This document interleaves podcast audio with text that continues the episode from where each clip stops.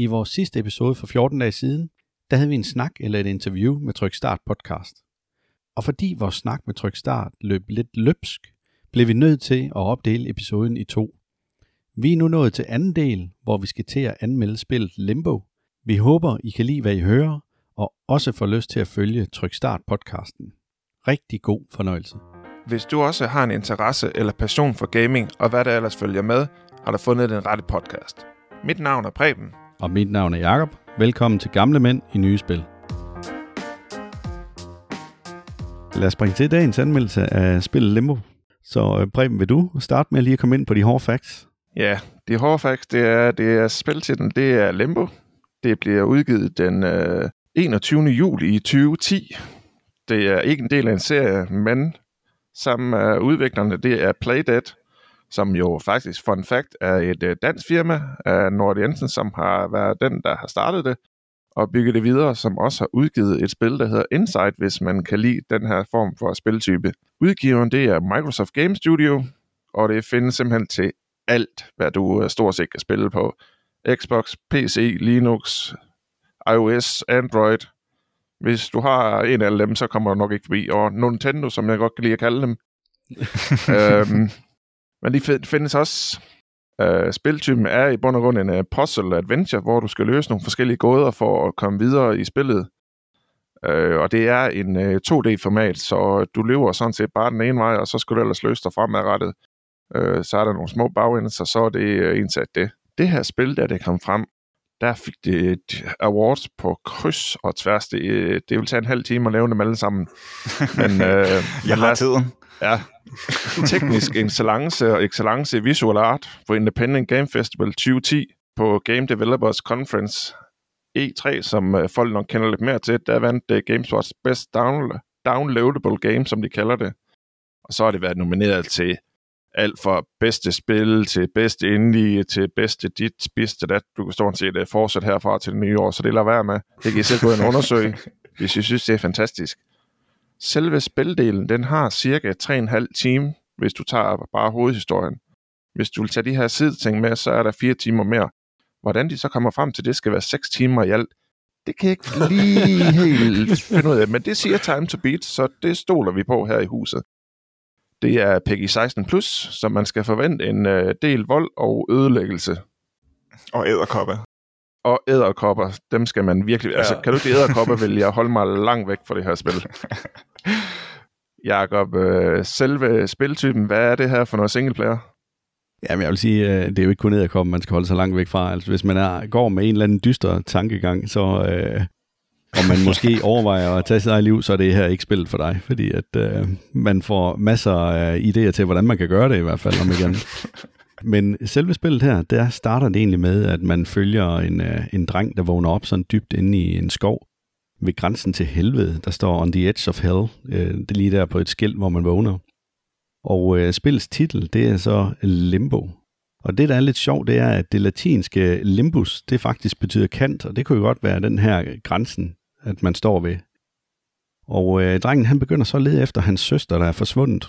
Og på den her færd, som, eller det her eventyr, at han har gang i, jamen der møder han egentlig kun mennesker, som enten prøver på at angribe ham, eller så løber de væk fra ham. Øh, lige med nogle enkle undtagelser. Og på et tidspunkt under hans øh, rejse der, så, øh, så får han et glimt af sådan en kvindelig skikkelse, som i første omgang øh, forsvinder i første omgang. Efter et stykke tid, hvor man været rundt i den her skov her og, og løser de her forskellige gåder i, øh, i det her meget, meget dystre univers. Det er et sort spil der ryger man så fra skoven og ind i en by, hvor der så er nogle helt andre udfordringer. Der bliver det sådan lidt mere mekanisk det hele. Så fjenden, der tidligere var æderkopper og frøer og alt muligt andet, det er så lige pludselig blevet til øh, dødsensfarlige maskiner og, og savklinger osv. Og, og når man er kommet igennem den del af, af spillet, så ryger man tilbage til skoven igen. Og øhm, her der møder man så en pige på et tidspunkt, og så tør jeg faktisk ikke rigtig at fortælle mere af frygt for at komme til at afsløre for meget af, af spillets handling. Øhm, jeg har ikke lige besluttet mig for, om vi kommer til at skal lave en spoiler på den her, eller, eller hvad, men det, øh, ellers må jeg jo klippe ind, at øh, nu kommer der spoiler, hvis vi kommer til det i løbet af anmeldelsen her. Mm-hmm. Men det er sådan lige helt overordnet, hvad det her spil det går ud på. Så, øh, så kunne jeg godt tænke mig at høre jer, øh, tryk start, Altså, er det noget, at man bliver grebet af i det her spil, når I... Øh, hvad, hvad var jeres tanke, da I sad og spillede spillet? Jamen, øh, lad mig lægge ud. Det er jo ikke øh, første gang, jeg kaster mig over det her lille danske spil, øh, Limbo.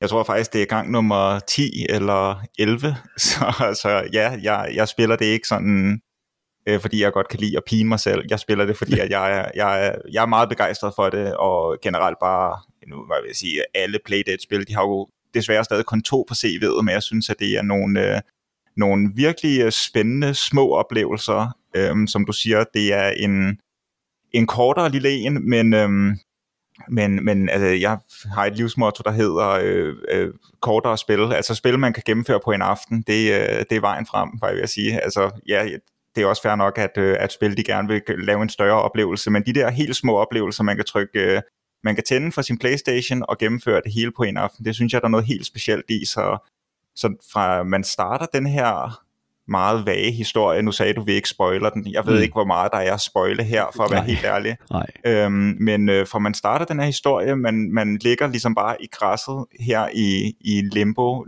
virker til grænselandet mellem de døde og de levendes rige, eller hvad ved jeg. Rejser sig op den her lille dreng med lysende øjne, og så løber man bare fra venstre mod højre, og så har man bare en, efter min mening, en helt unik oplevelse, som har fuldstændig cementeret sig i, sådan, i min bevidsthed og har ja, altså sat sig fast på måder, som andre spil ikke formår at gøre det. Og det er et godt eksempel på, hvordan en meget klar, skal vi sige art style, en meget klar stil øhm, for sit spil bare kan, kan gøre et spil ret udødeligt at kigge på. Altså hvis du forsøger at efterligne virkeligheden, så for eksempel Uncharted eller nogle øh, andre øh, Naughty Dog-spil gør, jamen så går der ikke særlig mange år, før dit spil ser ret gammelt ud. Men hvis du har et spil, der har en super klar sådan kunstnerisk stil, der adskiller sig fra alt muligt andet, så er det sgu svært. Altså, vi, det første spil, vi snakker om her på Trykstart, det var Monkey Island, og jeg lover dig for, at det ser stadig lige så godt ud i dag, som det gjorde dengang.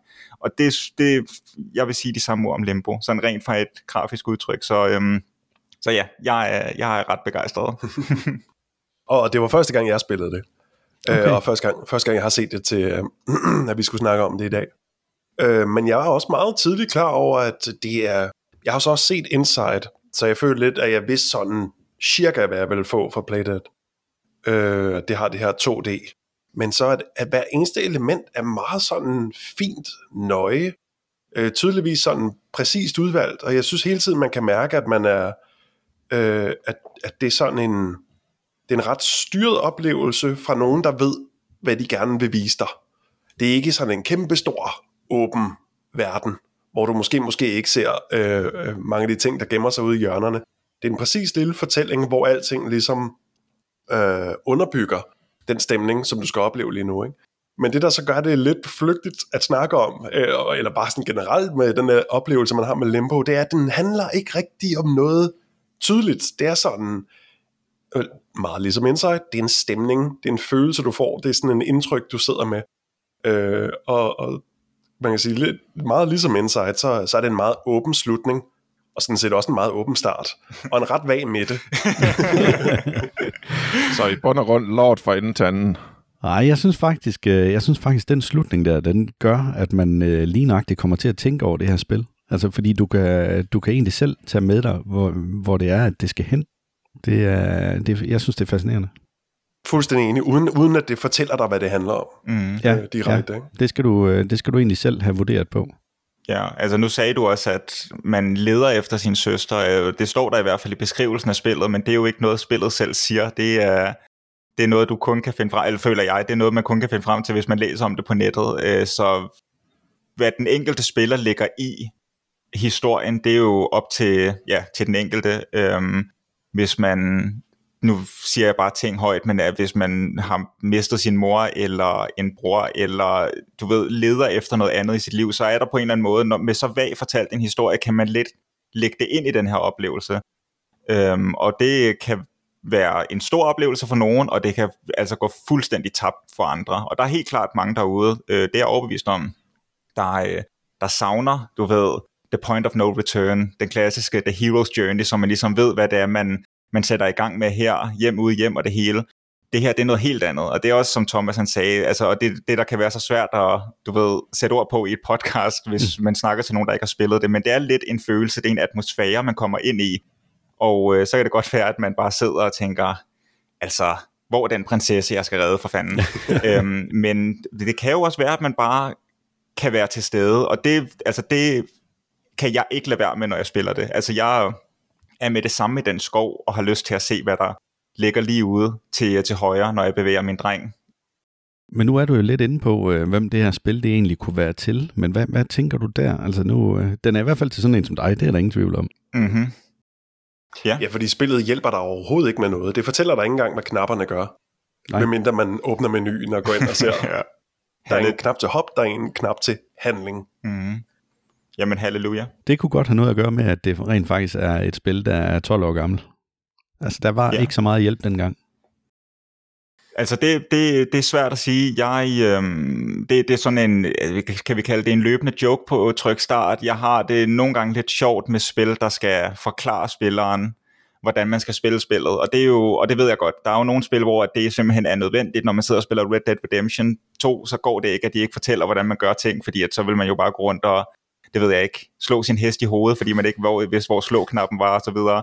Men jeg kan bare sindssygt godt lide, når spiludviklere om ikke andet prøver at udfordre, udfordre sig selv og prøve at informere spilleren gennem gameplay, eller i hvert fald prøve at gøre det lidt interessant, så man ikke, bliver, så man ikke får de her, skal vi sige, meddelelser, der bryder den fjerde væg. Øhm, og det er bare lettere i en lille oplevelse som Limbo, hvor at der jo, altså jeg tror kun, du kan gøre tre ting. Du kan løbe til højre og venstre, du kan hoppe, og så kan du gribe fat i ting. Og med så få, du ved, interaktive elementer, så har de så også valgt at sige, jamen så skal der slet ikke noget frem på skærmen. Øhm, og det er jeg personligt kæmpe stor fan af, fordi at lige, som jeg sagde før, lige fra da du trykker start, og man rejser sig op i skovbunden, til du øh, slutter, der, øh, der har der ikke været et tidspunkt, hvor spillet har haft behov for ligesom at snakke til mig, spilleren, der sidder i min stue hjemme på Amager. Det, det hele har været inde i selve oplevelsen af Limbo det er en meget speciel oplevelse, som jeg føler, der er meget få, der har held med, øhm, og desværre meget få, der prøver på. Der er ikke noget ved spillet, der sådan vækker din hjerne ude i den, den logiske hjerne, i, mens du sidder i dag i stolen, vel? Nej. At det hele skal ligesom opleves inde i spillet. Og det gør også, at jeg fokuserer på, og jeg tænker og føler, frem for at sidde og kæmpe sådan med fingrene og med hjernen om, hvad, hvad skal jeg nu gøre? Nu skal jeg holde L1 inden, og så skal jeg klikke en anden og en tredje knap. Øh, man fokuserer på de der udfordringer, man står overfor, det løb, timingen, hoppene, øh, men også stemningen, øh, som de præsenterer overfor dig. Øh, man, skal have, man skal have tid nok til at nu, jeg, jeg lægger mærke til, at den lille fyr, han, han går lige ned i knæ, når han lander fra et hop, så skal han lige have et øjeblik, inden man trykker igen. Øh, hvis man øh, vil undgå den der kæmpe savklinge, der kommer for at splitte ham i to. Det, det gør ikke særlig meget. Det er jo bare to knapper, men det gør, at jeg, jeg, jeg tænker ikke på andet end spillet, når jeg bliver fanget af det. Men det er jo der, at den er jo, det er jo faktisk et ret dystert spil, det her. Også fordi de lægger altså ikke fingre imellem, når man lige bliver stået over sådan en savklinge, og det er også nogle virkelig, virkelig ubehagelige lyde. Jeg kan godt forstå, at den er blevet nomineret til alle de her priser i forhold til lydsiden, fordi mm-hmm. den sætter bare stemning. Altså det er, det er faktisk mm-hmm. så klamt en gang imellem. Mm. Så jeg kan jo sige, at, øh, ja, jeg kan sige, at øh, til, til de af jer, der, der er rigtig glade for spillet, så gemmer der sig en, en lille ekstra udfordring til, øh, skal vi kalde os, øh, de sande fans. øhm, der er på et tidspunkt en, øhm, en elevator, og det er igen det til jer, der, der ikke synes, spillet er svært nok i forvejen, men der gemmer sig en elevator i spillet, og øh, den opmærksomme spiller vil erfare, at man kan sende elevatoren op, men så lad være med at tage med den elevator, og lige pludselig så, der hvor elevatoren var før, der er der jo bare et hul i jorden, der kan du så vælge at hoppe ned, og så hopper du ned i helt sort mørke. Altså du kan bare se de lysende øjne, og så kan du ellers begynde at løbe igen fra højre mod venstre, ikke se en hånd foran dig, og lige pludselig så hører du de her savklinger igen. Og så skal du begynde at klare en rimelig lang del af spillet, kun ud fra lyden. Det er fordi, at i takt med, at savklingerne kommer tættere på, så stiger lyden også igen, sindssygt lækkert lydbillede, og det er også bare altså, et testamente til sin tillid, eller spiludviklernes tillid til øh, lydsiden af spillet, at man laver en del i mørke, som de jo godt ved, at man godt kan gennemføre, bare ved at øh, lytte godt efter. Og den har jeg klaret, og øh, det tog ikke så få dødsfald for den stakkels dreng, men den er, det er virkelig, virkelig sjovt at, at kaste over, hvis man, øh, hvis man har lyst til den udfordring. Ja, der er ingen tvivl om, at det her spil, det er, som jeg ser det, så er det til folk, der virkelig godt kan lide at løse gåder. og jeg vil sige, der er på et tidspunkt, hvor, øh, hvor man skal løbe og så springe, og jeg synes, jeg måtte øh, tage den tur ret mange gange, fordi jeg kunne simpelthen ikke komme over, og jeg fattede ikke, at det skulle være det, der var meningen. Altså, om der var en knap, som jeg ikke havde opdaget, hvor man kunne løbe hurtigere på, eller springe længere på. Men, øh, Double det, jump. det var der simpelthen ikke. Altså, det var bare et spørgsmål om, man skulle ramme helt perfekt. Get good. Ja, det må man sige. Så, øh, men øh, er I klar på at give den en bedømmelse? Ja. Det kan vi sagtens. Det Godt. kan vi sagtens. Så går vi videre til det. Preben, vil du starte med at komme ind på kontrol og styring? Og det er jo som altid det her med 0 joysticks, hvis det er noget rigtig lort, og 10 joysticks, hvis det bare er vanvittigt godt. Men kontrol og styring, Preben, hvad siger du til det? Ja, nu kan I jo nok høre, når I lytter det her afsnit igennem, hvem der er fuldstændig fan af det og helt bit af det, og hvem der måske ikke så meget er. Men øh, det bliver nok aflyst lige om lidt. Jeg har kontrol og styring. Jeg har givet 10, det er jeg simpelthen nødt til. Der er to knapper, og der er en styre til en frem tilbage. Det kan simpelthen ikke være mere simpelt. 10. Bum. Okay. Jeg er overrasket og, og glad og alt muligt. det havde du ikke regnet med. Nej, det havde jeg faktisk ikke, men øh, jeg, jeg, jeg sidder og smiler i min ende. Det er fantastisk. Det er altid godt at gøre nogen glade. Ja, jamen, øh, jeg har også selv givet det 10, øh, selvom det er min første gangs oplevelse. Jeg synes jo, det kan et eller andet særligt. Et spil, der holder sig til to knapper. Det er jo også, øh, øh ligesom så mange andre ting, spillet gør, så holder det det helt enkelt. De vil ikke have, at du bliver forstyrret. Fuld fokus. Hør alt, hvad vi spiller for dig, og se alt, hvad vi viser dig, og være totalt sådan udistraheret. Øh, og generelt så prøver jeg altid at vurdere det, et spil prøver på, og ikke det, det ikke prøver på. Øh, og nu, nu du prøver at være sådan helt enkelt, fuld fokus, du skal, du skal bare fokusere på, hvad vi laver øh, fra øjeblik til øjeblik, øh, så synes jeg sådan set også, øh, det, det er perfekt. Der mangler aldrig noget, og jeg er aldrig i tvivl om, kan vide, hvad jeg skal trykke nu, for at opnå et eller andet, selv når gåderne bliver meget kryptiske, eller sådan, man skal tage hele scenen ind, og jeg skal lige gå lidt frem og tilbage, før jeg for, forstår sådan sammenhængende mellem tingene. Altså, jeg er virkelig glad for, at du ikke er i tvivl om, hvad du skal trykke, for det er jo kun én knap at trykke på. Ja. Bliver ved med at trykke på trekant. Hvorfor sker der ikke noget? Nå, jamen, øh, det bliver klamt det her, fordi at jeg også øh, kom til at give det 10 i kontrol og styring. Og Ej, det er igen fordi, puha. at det bare er super præcis og vanvittigt let at styre det her. Øh, men man skal også være præcis, fordi ellers så bliver man straffet for hårdt. Og så Ja. skal vi næsten have den sidste karakter. Altså, jeg, jeg, jeg ved ikke, hvad der foregår her, fordi at, øh, jeg troede jo, vi skulle sådan, eller det ved jeg ikke, jeg har skrevet 9 ud af 10, og jeg havde jo tænkt, at jeg skulle være den, der, der skulle snakke det her spil op. Nu begynder jeg lige pludselig at skulle snakke det ned, men øhm, øh, jeg, jeg, jeg vil jo også have givet det 10. Den eneste grund til, at det har fået 9 ud af 10 i den her kategori, det er fordi, at øhm, jeg har prøvet at spille deres næste spil, Inside, og det er som om, at det er for mig the secret ingredient, og, øhm, og måske er det ikke fair, er inden for kontrol og styring, men nu var der ikke en kategori, kategori der hed animationer, og øh, den valgte jeg lidt at tage ind over her, fordi det er jo følelsen af at styre karakteren, det er også, hvordan han animerer på skærmen, og det er bare noget, de altså næler, øh, gør helt perfekt i deres fortsættelse Inside. Der er nogle gange her i, øh, i Limbo, hvor at jeg...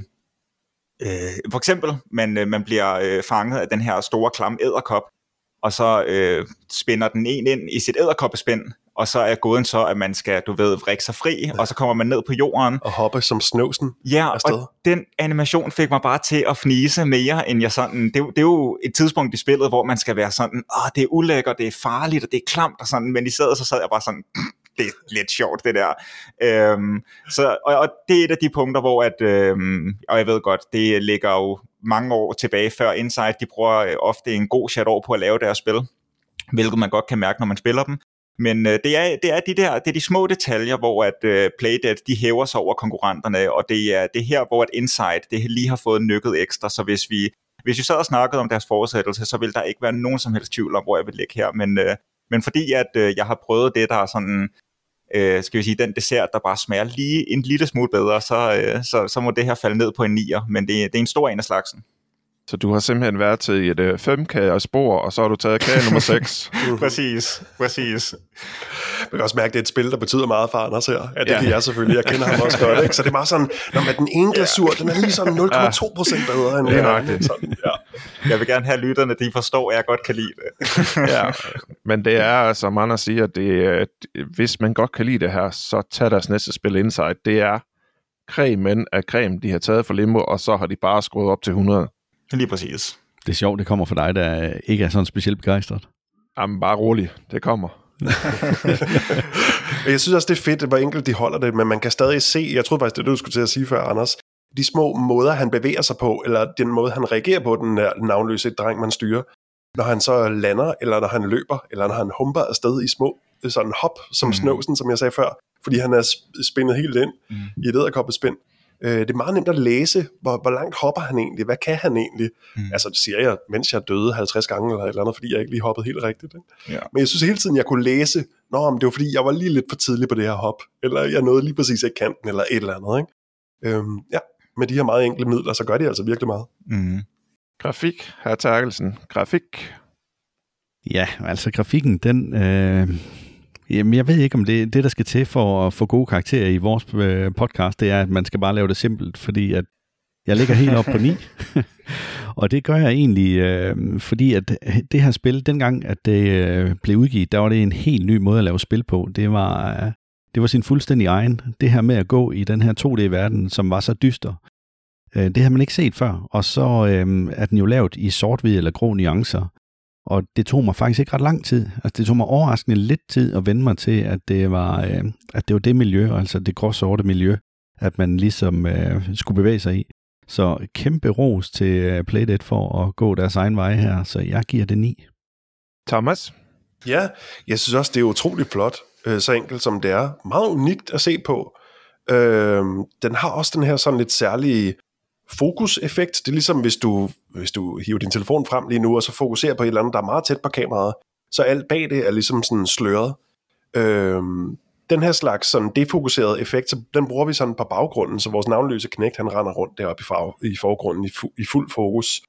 Og så har vi så øh, for eksempel en dyb skov bag ham, eller det er kammer i den her store by, eller det er mekanik, de der tandhjul, der kører i et stort maskineri. Øh, og det, den måde, det toner så langt væk, det får bare sådan en, kombineret med det her sort-hvid og det her filmkorn, som de lægger henover, det får sådan en, en sjov, drømmende effekt, hvor det hele sådan bølger lidt frem og tilbage. Er det sådan en meget magisk, fin lille balance for de her meget enkle ting, de, de jo egentlig bruger. Minder om sådan en, øh, på samme måde som man laver flere lag på, på en teaterscene, hvis du skal lave en baggrund, men så filmet med sådan et, et kamera fra 1920'erne eller 30'erne. Øh, virkelig øh, underligt, skulle jeg til at sige, men yeah. originalt og interessant. Ja, sådan helt øh, kunstnerisk det er meget sådan, det vil jeg generelt sige om det her spil. Ikke? Mm. Øh, det er svært rigtigt at sammenligne det med andre spil, fordi det prøver på noget helt andet. Øh, men, øh, men det de prøver på, det, det opnår de fuldstændig, synes jeg, eminent og elegant. Og jeg har givet det 10. ah. Jamen lad, lad os fortsætte roserne, Anders. Jamen, øh, altså, du, du kender mig. Jeg har også givet det 10. Øhm, og ja, jeg, jeg synes, det ligner en million. Jeg synes, det lignede en million, dengang jeg spillede det første gang, og jeg synes det også i dag. Og øh, jeg synes jo allerede, at I har sagt, øh, eller meget godt beskrevet, hvorfor at øh, det fortjener så høj en karakter, men øhm, og, og jeg tror også, jeg sprang manuskriptet tidligere ved at snakke om, hvor, hvordan jeg synes, at det har bevaret, øhm, eller det har haft så interessant en stil dengang, at det har formået at ælde med ynden, sådan, og jeg, jeg, kan ikke, jeg kan ikke forestille mig, at man på noget tidspunkt i selv ikke om tusind år kommer til at sige, at det her spil ser gammelt ud. Altså det vil altid være, være smukt at spille, fordi det har så klar en, øh, en unik øh, stil over sig. Øhm, så ja, et klart tital for mig. Den, øh, den stod nærmest på papiret, før jeg begyndte at spille det. Så får I så lov til at få nogle øh, dårlige nyheder. I må da være blinde. Har I ikke fundet ud af, at vi har farveskærm i dag? Sort-hvid, det var sådan noget, man gjorde i 30'erne, når man ikke kunne komme andre steder, så var man nødt til at leve med det. I, I er jo fuldstændig blank. Altså, er du helt nede på en nier? Grafikken er, øh, er monokrom. Det er ligesom at se en øh, film noir, hvor øh, alle dem, der skal lave anmeldelser af det, de ved, okay, jeg får penge for at sende her, så jeg skal skrive godt til politikken, så det er for 10, men en ny actionfilm, ej, den stinker, fordi de slår bare nogen ihjel, den skal kun have et. Kom nu ind i den virkelige verden, folkens. Grafikken, den kan simpelthen ikke få mere end 5, for den er så røvkedelig at sidde og kigge på. Det, altså, okay. det var lige for, jeg var nødt til at tage de der to de briller på, for at se, om der kom en farve eller et eller andet. Det gør der ikke. Det stinker. Men den der røde og blå. I skal have lov til at have jeres. Jeg har mine. Ja, de der Pyrus 3D-briller, ja. Fuldstændig. Åh oh, ja. Nå, men jeg håber, det kunne give oplevelsen lidt ekstra i det mindste. Lige nej, Jeg det mener faktisk, at drengen i Inside har en øh, rød t-shirt på, så der får du det lidt. Ja, der er lidt farve der. Det er Fantastisk. rigtigt. Jamen, det glæder mig allerede til at skal prøve Det, så. det popper jo, De det brugte en del år på det, men det lykkedes dem. De fik den røde t-shirt. De nåede kun til, øh, til blusen. Ja, så kan vi fortsætte øh, med, øh, i fortsættelsen, øh, så, så har han også blå shorts på. Ah, fantastisk. Ja. Ja. Det passer med min røde, røde blå briller. Perfekt. Nå, men Preben, øh, det var da sådan lige lidt opkast fra din side. Ja.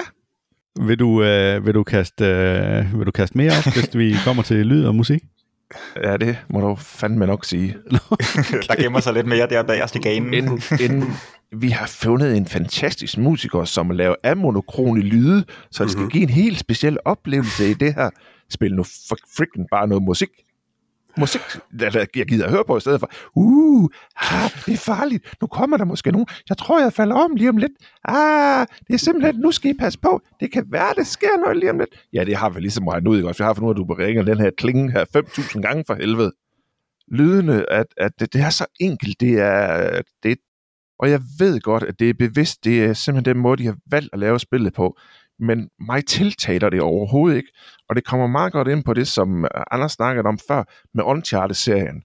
Det er meget mere mig, du har, nogen, du har den her meget mere at skulle ud og udforske tingene, du skal gøre noget mere ud af det, du øh, får flere muligheder for at løse den samme opgave. Her er der bare en vej frem, der er ikke en ski anden at gøre, det er bare ærgerligt. Frem. Nå, øh, lyd og grafik for mig, det bliver tre. Altså, du tager ikke fejl, men, men, men jeg har givet den i. altså, der, der, der er kun en vej frem, og det er ekstremt enkelt, og det er sådan, jeg vil også sige, en af de ting, man måske sådan, det er jo ikke et spil, der prøver på de der ting. Altså, hvor Uncharted har det her kæmpe øh, øh symfoniorkester, der prøver at spille det hele op, og det er den her store, øh, lækre Indiana Jones-agtige, verdensomspændende kæmpe oplevelse. Det er, jo, det er jo ikke engang tæt på det, vi prøver her i Limbo. Altså, det er jo ikke engang sådan i samme boldgade, det er ikke engang samme sport, du ved. Øh, men man, man kan jo også godt, hvis ikke man er i humør, hvis du hellere vil have Uncharted, eller du vil have hurtige racerbiler og sådan noget, så det her det er det sidste spil, du skal sætte på. Exactly. Præcis. Ja. Så, øh, og, og det er det jo. Men Også lidt som jeg nævnte tidligere, så prøver jeg altid at vurdere, hvad et spil prøver på, og ikke hvad det ikke prøver på, og det er nok der mit nital det kommer fra. Øh, fordi jeg har også skrevet det enkelt. Det er meget fint udvalgte og udviklede små detaljer, der sådan springer i ørerne, øh, og i øjnene for den sags skyld. Og det er sådan, Limbo gør sine ting. Det er meget præcist i, hvad, hvad det præsenterer for spilleren.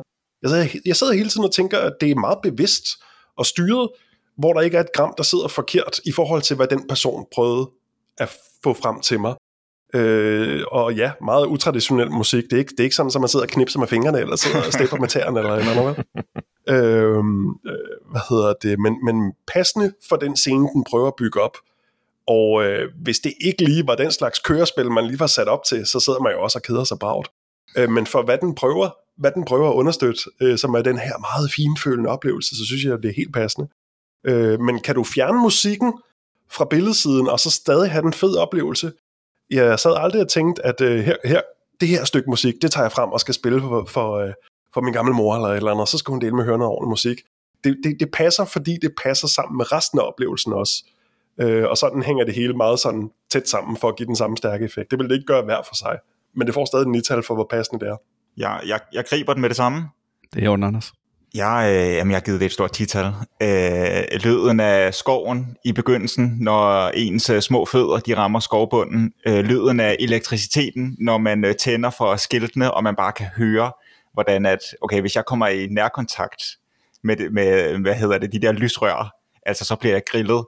Øh, lyden af savene, lyden af æderkoppen, der, der bevæger sig over hovedet på en. Altså, hvis man sidder med høretelefoner på og spiller det her spil, og, og hører det fra mig, der har spillet det 10 gange, og jeg ved lige præcis, hvordan du løser gåderne med æderkoppen. Altså, jeg kan nærmest gøre det i søvne, og alligevel så får jeg kuldegysninger, og jeg, og jeg kæmper med, du ved, sidder så koncentreret, som jeg nogensinde har været i mit liv, tunge ud af munden, og sørger for, at den bare ikke får, du ved, spidet mig med sin lange øh, ben, fordi lyden af æderkoppebenene, der bare kløver den her lille dreng, det, det er simpelthen noget af det mest ulækre, og øh, det er det, den her oplevelse kan, men vil for alt i verden ikke dø, fordi at det er jo sådan, man får et chok hver gang, når de der små fælder, man kommer til at træde på, de bare klapper, og den her dreng, den ikke, han ikke har noget hoved længere.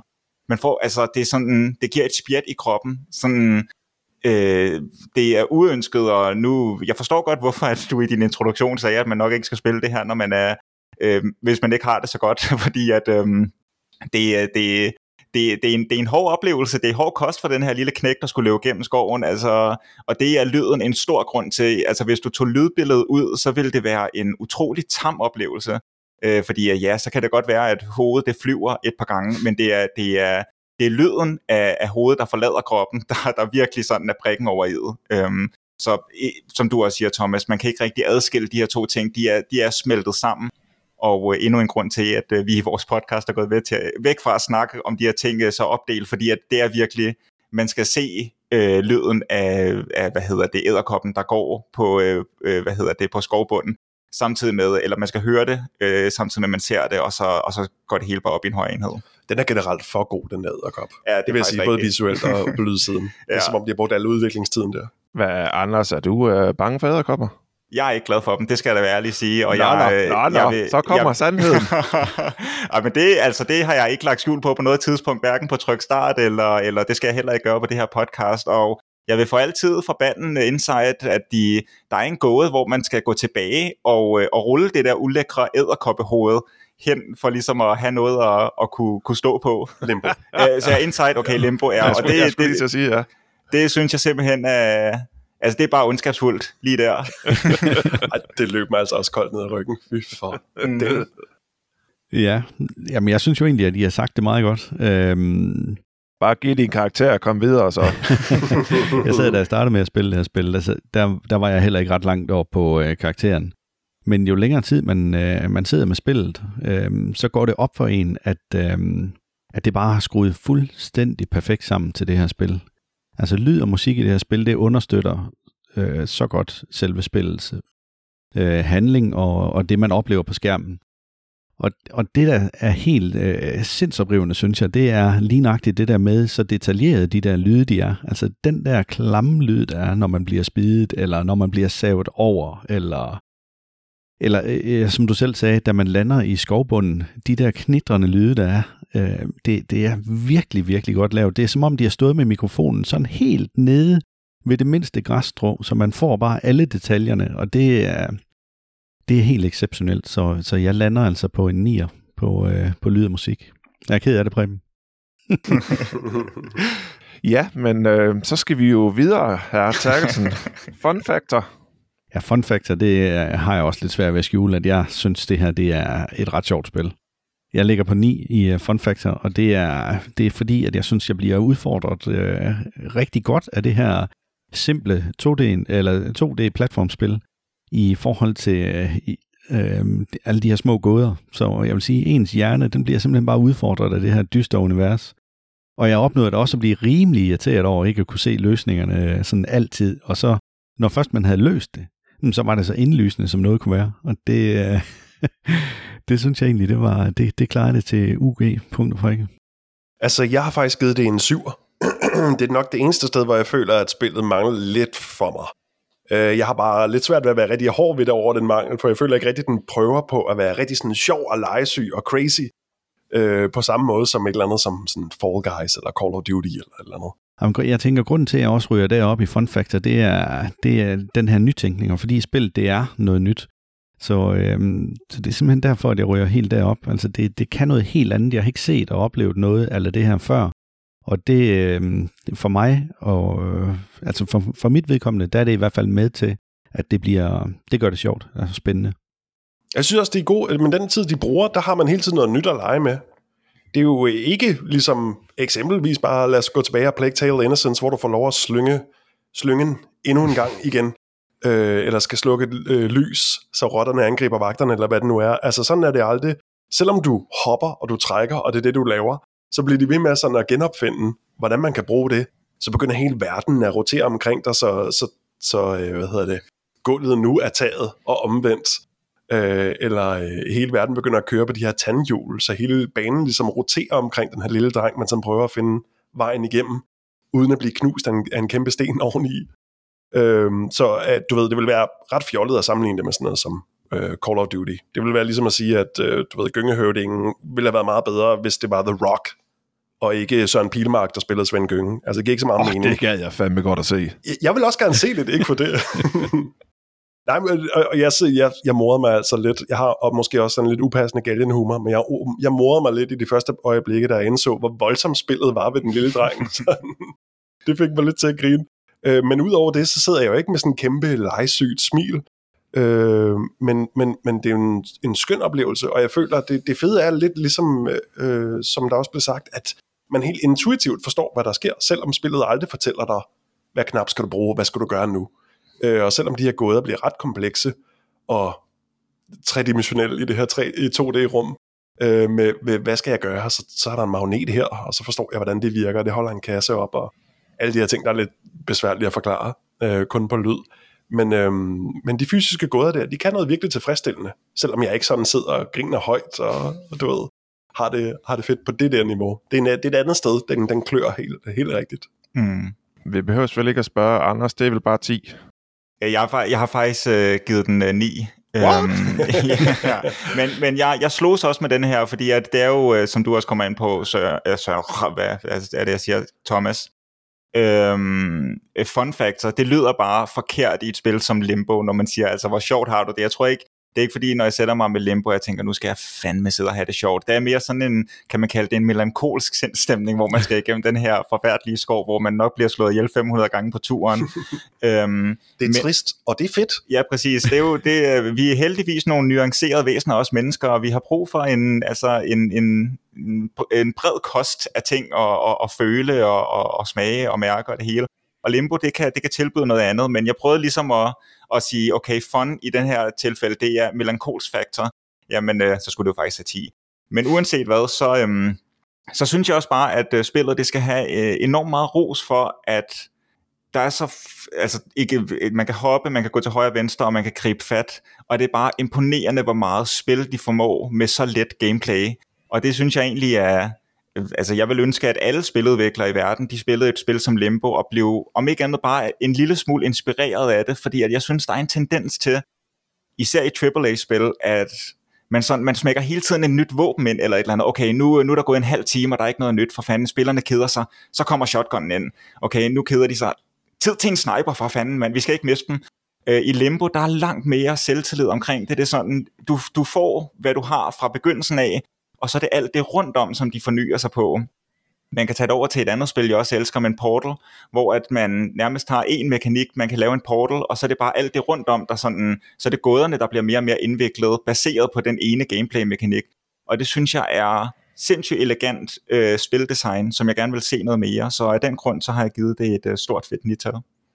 Nu snakker I om mennesker er komplicerede, og de der. Mennesket er simpelt menneske. Der er fight, og der er flight. Er vi ikke enige om det? Der er dobbelt shotgun, og så er der hop. ja, lige nøjagtigt. Nej, i, i bund og grund så er mennesket simpelt kæmpe eller flygt, øh, og det er lidt det her til en fun factor. Jeg sidder simpelthen og røvkeder mig. Jeg, øh, jeg er ikke til film noir-stilen, jeg er ikke til melankoli, det er ikke derfor, jeg spiller. Jeg spiller for at få en oplevelse, som på en eller anden måde relaterer til, jeg kan godt se det her, især øh, hvis vi skal snakke lidt alvorligt med folk, der har nogle psykiske problemer, at de vil godt kunne komme til at blive ramt rigtig meget af den her stemning. Og det er virkelig noget, man skal tænke over, når man laver sådan noget her. Øh, for at tage det til den lette del, øh, fun fact sjov. For, for mig er der ikke noget sjovt i det her. Det er et genialt spil, der er tænkt på den måde, det er lavet. Og det kan jeg godt applaudere på. Det er bare ikke det, jeg skal give karakter efter. Så for mig er det her, det kan ikke blive større end en. Fordi det er ikke et sjovt spil. Det er ikke et spil, hvor, øh, hvor du sidder og på, på den måde og får en sjov oplevelse. Derfor er jeg nødt til at ende helt ned på et. Jeg kan sagtens se, hvad du går ud fra. Det er meget, meget langt fra, fra Mario, det her. Ja, enig. Jeg, jeg, jeg blev også nødt til at ændre i øh, øh, og omdøbe kategorien for, for at pumpe den op på 9, så jeg kan, jeg kan sagtens se, hvor du kommer fra her. Det er ikke et særligt sjovt spil, men... Øh, og det er lidt fornemt, og det er, det er lidt vigtigt, Per, ikke? ja, ja. Det er jo ligesom, som jeg siger, det er ligesom alle anmelderne på de store viser, der er inde og se en, øh, en film noir-film. Det skal sige have 10, men øh, hvis det er en actionfilm, så skal den have et, fordi det er bare noget lort. Det, det er ligesom om, at den har valgt at holde sig i den stil, og det forstår jeg godt, at spillet kan virkelig noget, hvis man øh, eventuelt kan se og arbejde noget med sig selv og have en rationel tanke omkring det. Man skal bare vide, hvad det er, man går ind til. På den måde, for mig at se, ud fra den måde, vi bedømmer på, så kan jeg ikke give den mere. Værdi for pengene, Jacob? så sprang du lige lidt elegant videre der. Nå, jamen, hvad vil du gerne svare på da? nej, nej, men øh, jamen, jeg, kan, jeg kan sagtens følge dig i, øh, i de ting, du siger. Men, øh, men, men jeg, jeg, kommer, jeg vil aldrig nogensinde kunne give den så lidt, fordi at, øh, det ramte mig på en, øh, på en helt anden måde. Jamen, du, du er jo også der øhm. aristokraten i vores forhold. Nej, men, men jeg vil sige, at, øh, at Limbo går ind og gør øh, det samme ved mig, som øh, It Takes Two gjorde, som også er et vanvittigt genialt spil, men som dog øh, har en 3D-delen med og, og noget samarbejde i forbindelse med spillet, plus en ret god historie. Jeg ved ikke, om, der er, om I har prøvet den, øh, Thomas eller Anders? Nej, vi har ikke, øh, vi har ikke spillet det. Vi har, øh, vi har dækket øh, Studios to første spil, men vi har ikke dækket øh, deres nyeste, It Takes Two. Altså, du har privat, ikke? Øh, jeg har kun spillet noget af det, men ikke okay. det hele. Okay, fair. Jeg, jeg okay. har slet ikke set det overhovedet, men Nej, jeg, jeg, jeg gennemførte det. det med, med min datter, og det var en fantastisk ja. oplevelse. Det tror jeg på. Nå, det var et sidespring. Øhm, du spurgte om værdi for pengene, Preben.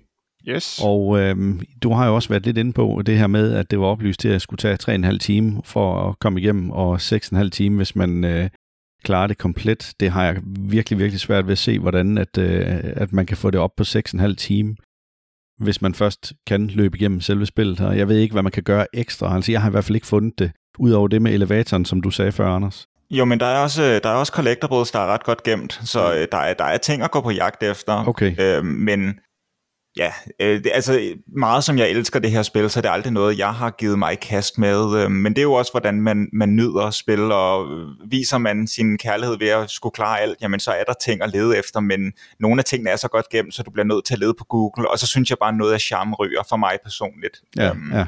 Ja. Men om ikke andet, så øh, har det her været gratis på, øh, på Game Pass, altså på Xboxen, og nu er det ikke gratis længere, men man kan købe det for 80 kroner både på Steam og på Xbox Game Store, og 69 kroner på en øh, Playstation, hvor det så dog stadigvæk er gratis med det her Playstation Plus abonnement.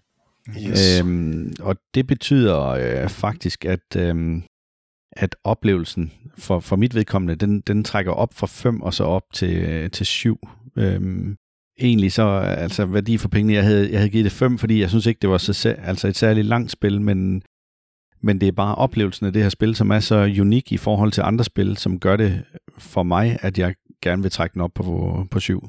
Så jeg lander på en 7.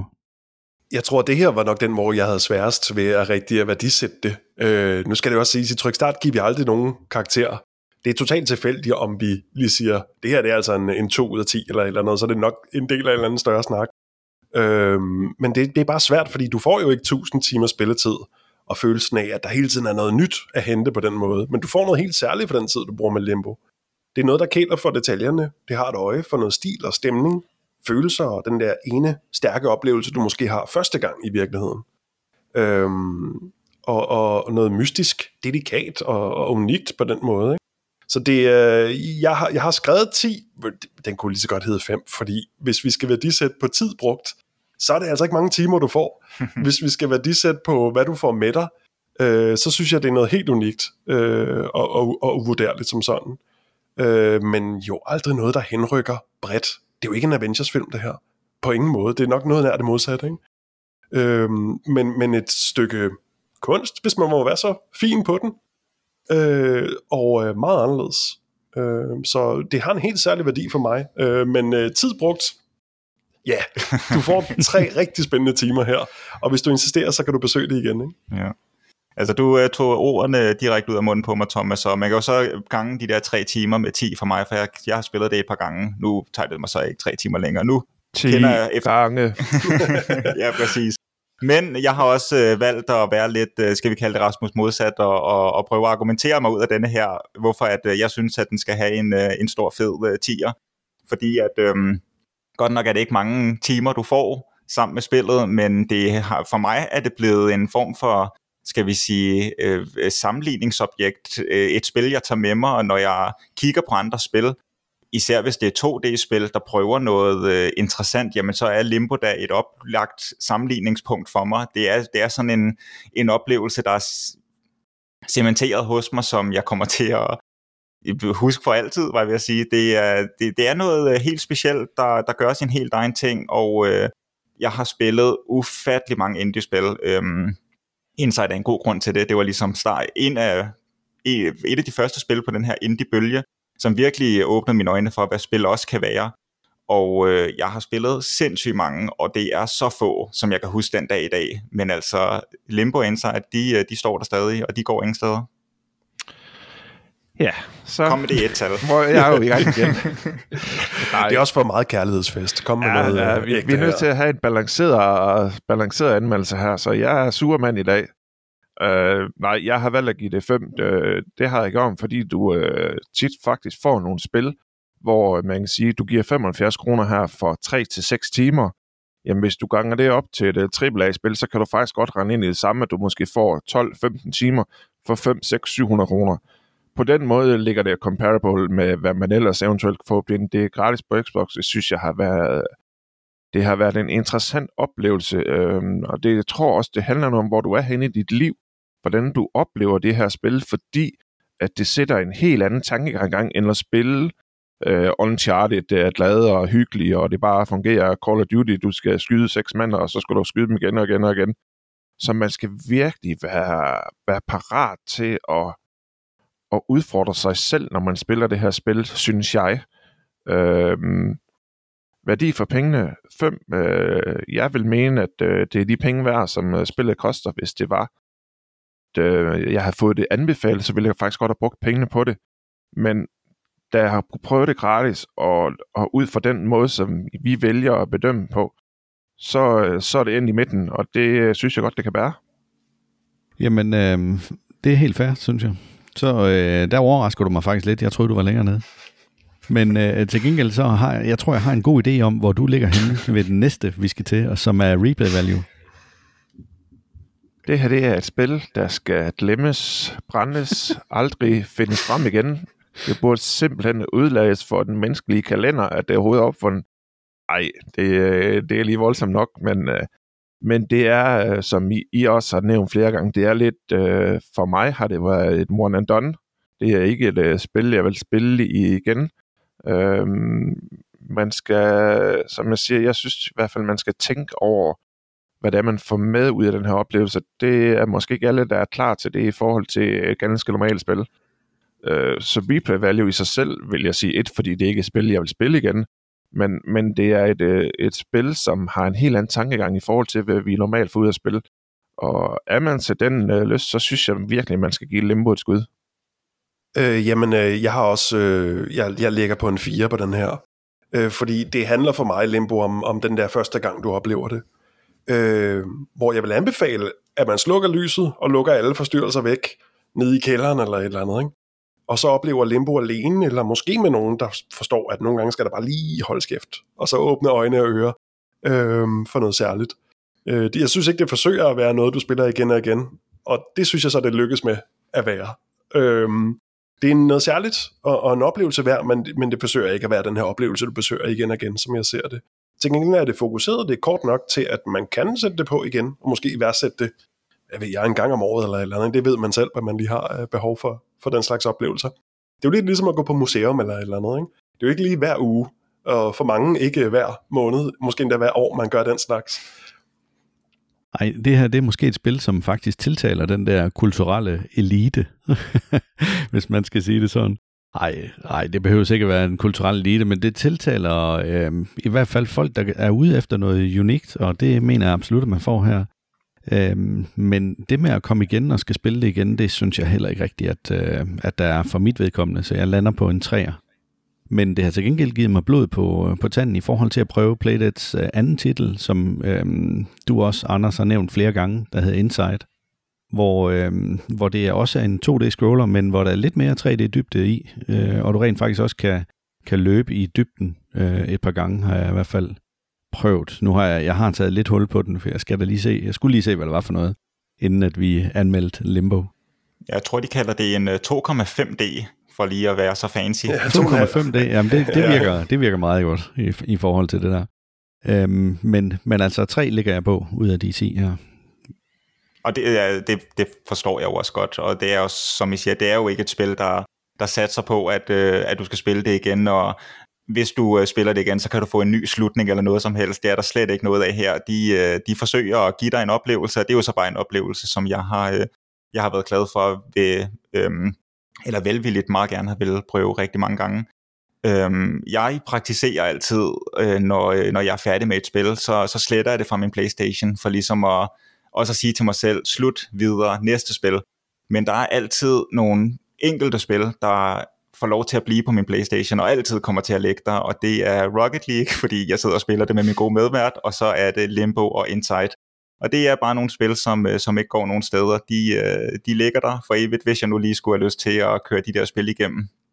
Ja, men uh, Limbo fylder heller ikke ret meget, så det er vel derfor. Nej, præcis. Ja, blandt andet. Altså, det er jo meget smart. Det, det er ikke fordi, at det er Red Dead Redemption 2, man har liggende for evigt, og så ikke kunne spille andre spil. Men uh, det, præcis, altså, det er, det er nogle små oplevelser, men uh, altså, jeg kan kun gentage mig selv. Jeg, uh, jeg, jeg synes, det er vanvittigt lækkert, at der er nogen, der har lyst til at lave de her uh, spil, der ikke behøver at tage mere end en spillefilms længde. Uh, jeg synes ikke, spil de skal, de skal være så længe. Jeg synes, spil er for lange i dag. Altså, lad, lad mig få det. Det kan stå på min gravsten, eller hvad ved jeg. Altså, det er... jeg, jeg synes virkelig, at øh, der er gået sådan overinflation i at, øhm, at, at gøre dem så lange som muligt, hvilket bare har betydet sindssygt meget grind, og i min hverdag, hvor at jeg prøver at presse venner og kærester og familie ind, så har jeg ikke tid til at grinde i 20 timer for at nå til sidste bossen. Så det der med at kunne sætte sig med et spil, hvor der ikke er et gram fedt på kroppen, kroppen, de har skåret det helt ind til benet. Du sidder med det i en time, halvanden time måske, og øh, du får en helt unik oplevelse. Du ser rulletekster, og du er videre med dit liv. Altså, tusind tak Limbo. Det, øh, hvis I har været med til at starte den bølge, så er jeg for evigt øh, taknemmelig. Det er fine ord. Det er rigtig ja, det må man sige. Det må man sige. Men øh, nu kommer vi så til det helt åbenlyse, men det har vi allerede snakket om. Er det noget, vi vil spille igen? Og øh, Preben og mig, vi øh, har jo begge to sagt, at det kommer vi nok ikke til, fordi at øh, som os, øh, ligesom I har det, så har vi jo også travlt i hverdagen med at skal passe job og kærester og, og børn og så videre, så også lige skal klemme øh, limbo ind er til samtidig med, at vi forsøger at anmelde nye spil i forbindelse med gamle mænd nye spil. Det er en håbløs opgave. Og nok også derfor, når man spiller så meget, som vi gør, så kan man godt blive lidt... Når man kommer til det 20. tårn, man skal kravle i i Assassin's Creed, og man tænker, ah, men jeg ved jo godt, hvordan det her kort ser ud, men man skal lige op i det der tårn, og så trykke på udsigtsknappen, for at man kan se det på sit lille kort, og alle missioner kommer til syde. Sådan nogle, sådan nogle elementer, det kan man godt hurtigt blive lidt træt af. Øh, og så er der selvfølgelig de der kæmpe store spil, man forelsker sig helt vildt i. Jeg er selv sådan en, en, en hund for et stort strategispil, og har brugt hvis ikke jeg har krydset de 1000 timer, så er det i hvert fald tæt på det med mit Total War uh, Empire, som jeg har over på computeren. Uh, og jeg elsker også den slags spil. Uh, og er derfor også, jeg er bare glad, når jeg støder på noget, uh, som, som Limbo, som er helt anderledes, og, og lidt ligesom du siger, Anders, uh, og lidt ligesom I siger, uh, så, så, så kan jeg også lægge det fra mig, når jeg så er færdig igen. Ikke? Det var en spændende lille novelle. Det var en god film, jeg lige så den aften. Mm. Bum.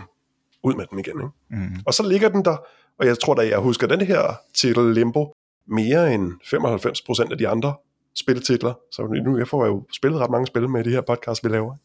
Så, men, det, øh, men det er jo sjovt, du siger det, for det har vi faktisk slet ikke været inde på. Men har I et øh, yndlingsspil? Åh, oh, det er svært. Ja. Jeg, jeg begynder altid, åh oh, nej, så får jeg sådan en eksistenskrise, hvis folk spørger mig om min yndlingsfilm eller et eller andet. Jeg kan ja. se sveden på panden, Der er Thomas. 20 gode film, jeg bliver nødt til at nævne nu. ja. Om så, øh, du må nævne tre. Tre gode spil. Okay, okay. Så er det The Secret of Monkey Island. Mm. Det er, øh, lad os bare sige, Rome Total War. Og, øhm... og nu sætter krisen ind. Jeg må hellere svare hurtigt, inden jeg begynder at tvivle mig selv. Mm. Det er, det er Rocket League. Lad os bare sige Rocket League. Ud med det. Ja. Ellers begynder jeg at tænke for meget over det. Nu, ved, nu ved alle det for altid, Thomas. Du kan aldrig ændre de svar nogensinde. Det er som, Ja, ja, som man har lige pt, ikke? jo, præcis. Jo, præcis. Det, er, det er et øh, øjebliksbillede. Jeg smider lige hurtigt Inside, The Witness og øhm, Celeste. Altså, jeg vil sige, at øh, vi laver simpelthen en hjemmeside med Jeg elsker Rocket League til Thomas, og den skal simpelthen blastes ud på alle Google-medier for altid. Yay! og sådan et spil med en kæmpe spillerbase, så alle, der prøver at udfordre mig, de kommer til at tæve mig helt vildt. Det, det, det, det er slet ikke op på sådan et elite-niveau, jeg er. Men, men øh, rent faktisk, så skal vi, vi mangler jo faktisk lige vores øh, sammenlagte karakterer, og jeg lander på 6,8 i gennemsnit, eller for ja, gennemsnittet af alle de her. Hvor ligger I hen? Jamen, jeg ligger på en, øh, på en 9'er, øh, og jeg har ikke været inde og regne gennemsnittet ud eller noget. Det var bare der, hvor min mave den ligesom øh, valgte at gå hen. Og jeg tror, at øh, logikken det er meget det samme, som jeg også sagde ved kontrol og styring. Jeg har prøvet en 10'er, og det er, hvad Insight er for mig. Det er et perfekt spil, og øh, det, det synes jeg også Limbo var denne her gang, men når man så har prøvet det, der er bedre, så, øh, så må det jo så øh, logisk nok lige falde en, en karakter ned. Så det er en, øh, en meget, meget stor nier for mig, det her. Jeg smed en 8,5, men det var også uden at have regnet øh, gennemsnittet ud, eller haft kuglerammen fremme. Det kan vi ikke engang finde ud af herover. Så. det, det er ikke kommet til øerne, sådan en kugleramme endnu. Nej. Hvad hedder det? Men, øh, men 8,5, 9, det er der, jeg ligger. Øh, fordi der, der er nogle ting, som, som spillet ikke leverer på. Det synes jeg så heller ikke, det forsøger, og derfor ender det på en rigtig, rigtig høj karakter. For, for det, den prøver på, synes jeg, den gør helt særligt godt. Og det er jo det, der er fantastisk ved det her gaming-miljø, at man kan alle sammen spille det samme spil, og så kan vi alle sammen have vidt forskellige holdninger og oplevelser af nøjagtigt det samme spil. Og selv når så meget Jacob tit kan lide mange af de samme spil, så er der også bare nogle gange, hvor vi ender i hver sin retning. Ikke? Og det er en del, af en del af charmen ved det. Jeg øh, personligt er ramt på 4,1, øh, og det passer meget godt, hvis man ikke er til den her slags spil, og ikke får noget ud af den her specielle stemning, de har gjort noget ved, så rammer man dernede, men, men kan man tage det som en helt unik oplevelse, det her, som det her spil i bund og grund er, så vil man godt kunne ramme højt op, fordi det kan noget unikt. Det skal man ikke tage fra det, det prøver jeg heller ikke. Jeg prøver bare at se ud for vores tankegang, og hvordan jeg oplever det her spil, der kan det ikke få mere. Og det skal man bare tage med, at du kan godt ende i Jakobs, Thomas og Anders ende, og i nogle tilfælde ende nede ved mit. Der er ikke noget, der er rigtigt eller forkert i det. Det er bare forskellige holdninger til, hvad man synes, man godt kan lide. Jeg vil sige 6,8, det var det rigtige. og jeg, jeg, jeg vil også bare, det, det er jo fuldstændig rigtigt, hvad Preben siger. Altså, jeg kan jo kun give dig ret. Jeg tror, hvis du tager 100 mennesker, så vil 80 af dem give, dem, give det her spil et eller andet sted mellem 1 og 5. Mm. Det, det tror jeg sådan set. Altså det helt brede publikum er ikke, er ikke til at uh, spille limbo og elske limbo og snakke det meget højt op. Uh, det, det tror jeg simpelthen, det er for snævert til. Jamen det, det ved jeg faktisk ikke, fordi nu var jeg inde på Metacritic lige for at se, hvad den har fået derinde. Og øh, altså de professionelle magasiner, de har givet den alt lige mellem 85 til 100. Så det, mm. ligger, mm. det ligger højt, og det er jo klart, fordi det er nyt. Men de private, altså folk som os, der kan gå ind og give karakterer, der ligger den faktisk på 8 ud af 10 i gennemsnit. Og det synes jeg jo er, er ret godt, men det er jo givetvis også folk, der interesserer sig for at spille. Der skal alligevel noget til. Der er jo ikke en, jeg tvivler på, at det er den almindelige dansker, der bare lige går ind og finder Metacritic, og så siger, jeg vil lige uh, fortælle, hvad det, den her, hvad det her spil, det skal have karakter. Nej, det passer faktisk ikke. Altså, det er jo de her 20 mennesker, der har været inde og givet den 8,3. Hvad er nu reelt, ikke også? Alt det der med det der fusk der, det gider vi ikke her kanalen. Og der er jo nok lidt frasortering, fordi man skal lige ind og oprette en bruger, og ja. så skal man skrive sit navn og sådan. Lige nok, før man kan det er kun for dem, der virkelig engagerer sig for det, for at gøre det her. man skal pause Fortnite-kampen for lige at gå ind og skrive anmeldelsen og sådan noget. Det overgår man sgu ikke. lige nøjagtigt, Anders. Du er helt fat i det. Nej, men øhm, Thomas og Anders, det var fantastisk at have jer med her i studiet. Og jeg kunne jo godt tænke mig lige, fordi at øh, helt sikkert, så, øh, så synes jeg da, at vores lyttere lige skal have mulighed for at vide, hvor de kan finde jer. Så kunne I ikke nævne det? Lige her på faldrebet. Det kan vi sagtens. Jeg tænker, at jeg som tekniker svarer på den der. Øh, I virkeligheden kan, vi, kan I finde os alle steder. Mm. Hvis man kan høre podcast på hvad en app eller hjemmeside, du tænker på lige nu, så er vi nok der. Øh, vi er ikke eksklusivt nogen sted, men vi behandler Podimo som vores primære platform. Det er egentlig mere tilfælde end noget andet, og fordi de har sådan et dansk fokus med mm. deres. Øh, men, men generelt kan du høre os alle steder. Ja. Og det, det er meget bevidst, at vi prøver at være ude gratis og, og til at nå, hvis man vil. Og hvis det lyder som en udfordring, så skal I også høre det sådan, for hvis I finder en podcast, der vi ikke er på, må I gerne skrive det til os. Ja, faktisk. ja. Det gælder faktisk også for vores. ja, det, det er altid hyggeligt, når der, er en, der var en ven, der skrev, at der er sådan en podcast-app, hvis funktion er, at øh, hver gang der er lidt, uh, lidt uh, pusterum, tavshed i samtalen, det skipper den, for ligesom at gøre podcaster korte som muligt. Den uh, specifikke app var vi ikke på, så det fik vi lige fikset. Men, øh, så, det, så det hænder stadigvæk, men øh, jeg tror, vi har fået, øh, fået, øh, fået sendt tryk start vidt og bredt ud efterhånden. Altså jeg tror, efter at I har været med i studiet her, så øh, er der ikke ret mange, der tror på, at der er ret meget øh, stille tid, når I, når I er i studiet. Det er også derfor, vi bliver nødt til at være alle steder, ikke? Der er frasortering nok bare i, hvor lange vores afsnit er, og hvor, ja. dybt nørdede de er, ikke? Det det. Ja, men jeg tror også, det, det her det bliver en personlig rekord for vores, øh, for vores afsnitslængde. Ja, det er der vist ingen tvivl om. Men det har været dejligt at være med, og tak fordi I har lyst til at invitere os. Det, det har været skønt. Det har været fantastisk. Mm. Og, ja. og Anders men, fik øh, mulighed for at snakke om Limbo, så han er jo glad. ja. I, skal, I skal bare give mig en undskyldning. Hvad, øh, og, og hvis der er nogen af jer, der skulle være fans af Star Trek, så skal I da bare komme med på det podcast og, øh, og høre en lille samtale, eller have en samtale om, øh, om et lille afsnit af det. Det kunne da være hyggeligt. Uanset hvad, så sætter jeg links ind til øh, både jeres podcast øh, om spil, men også den om Star Trek. Fedt. Åh, oh, det er godt. Tusind tak. Tusind tak. Jamen, det var så let. Men igen, tusind tak, fordi I havde lyst til at være med. Det har været en sand fornøjelse. Hvad mangler der en far-joke? jeg, jeg har simpelthen ikke fundet en far-joke i dag. Har du ikke fundet en far-joke? Nej, nej, nej. Ja. ja. har du fundet en? Nej, det er dit job. det er mig, der skal se den. Jeg synes, jeg kan huske, der kom et eller andet i starten af afsnittet. Skal vi, den tager jo, sige, den, jo, den, den, den, den, den bare det, der. Det føles ja. næsten som far joke. ja. Jeg ellers sidder og øvet mit, øh, mit falske grin. Ja, godt. Så, ja. det er noget af det, jeg ser frem til hver gang. Ja. ja. ja men Nå, det, øh, det står lidt sløjt til med far jokes. Ja, Lige til. Vi er jo en til næste gang, hvis vi sætter en ny uh, afsnitsrekord. Jeg kunne simpelthen ikke finde en, uh, en dyster far joke, altså som var sort-hvid. Se, der var den jo. Du var der jo. Du kunne jo godt. okay, var det fartjoken? Ja, det er nok. ja, det er okay. fint. Yes, men øhm, lad os runde af for i dag. Tak fordi I lyttede til Gamle Mænd Nye Spil. Det var alt herfra. Du har lyttet til de to gamle mænd, Preben og Jakob. Vi håber, du har nydt vores anmeldelse. Følg vores podcast Gamle Mænd i Nye Spil for flere anmeldelser i fremtiden. Var det ikke nok med podcasten, kan du finde flere oplysninger på www www.oldmennewgames.dk Find også vores Instagram-profil, som er Gamle Mænd i Nye Spil, hvor mænd bliver stavet med A og E, og der er underscore imellem alle ordene. Det var altså gamle underscore mænd, underscore i, underscore nye, underscore spil. Her kan du finde flere nyheder og komme lidt bag om podcasten. Vi håber, I vil lytte med på næste spændende episode af podcasten Gamle Mænd i Nye Spil. Tak for i dag, og have det godt derude.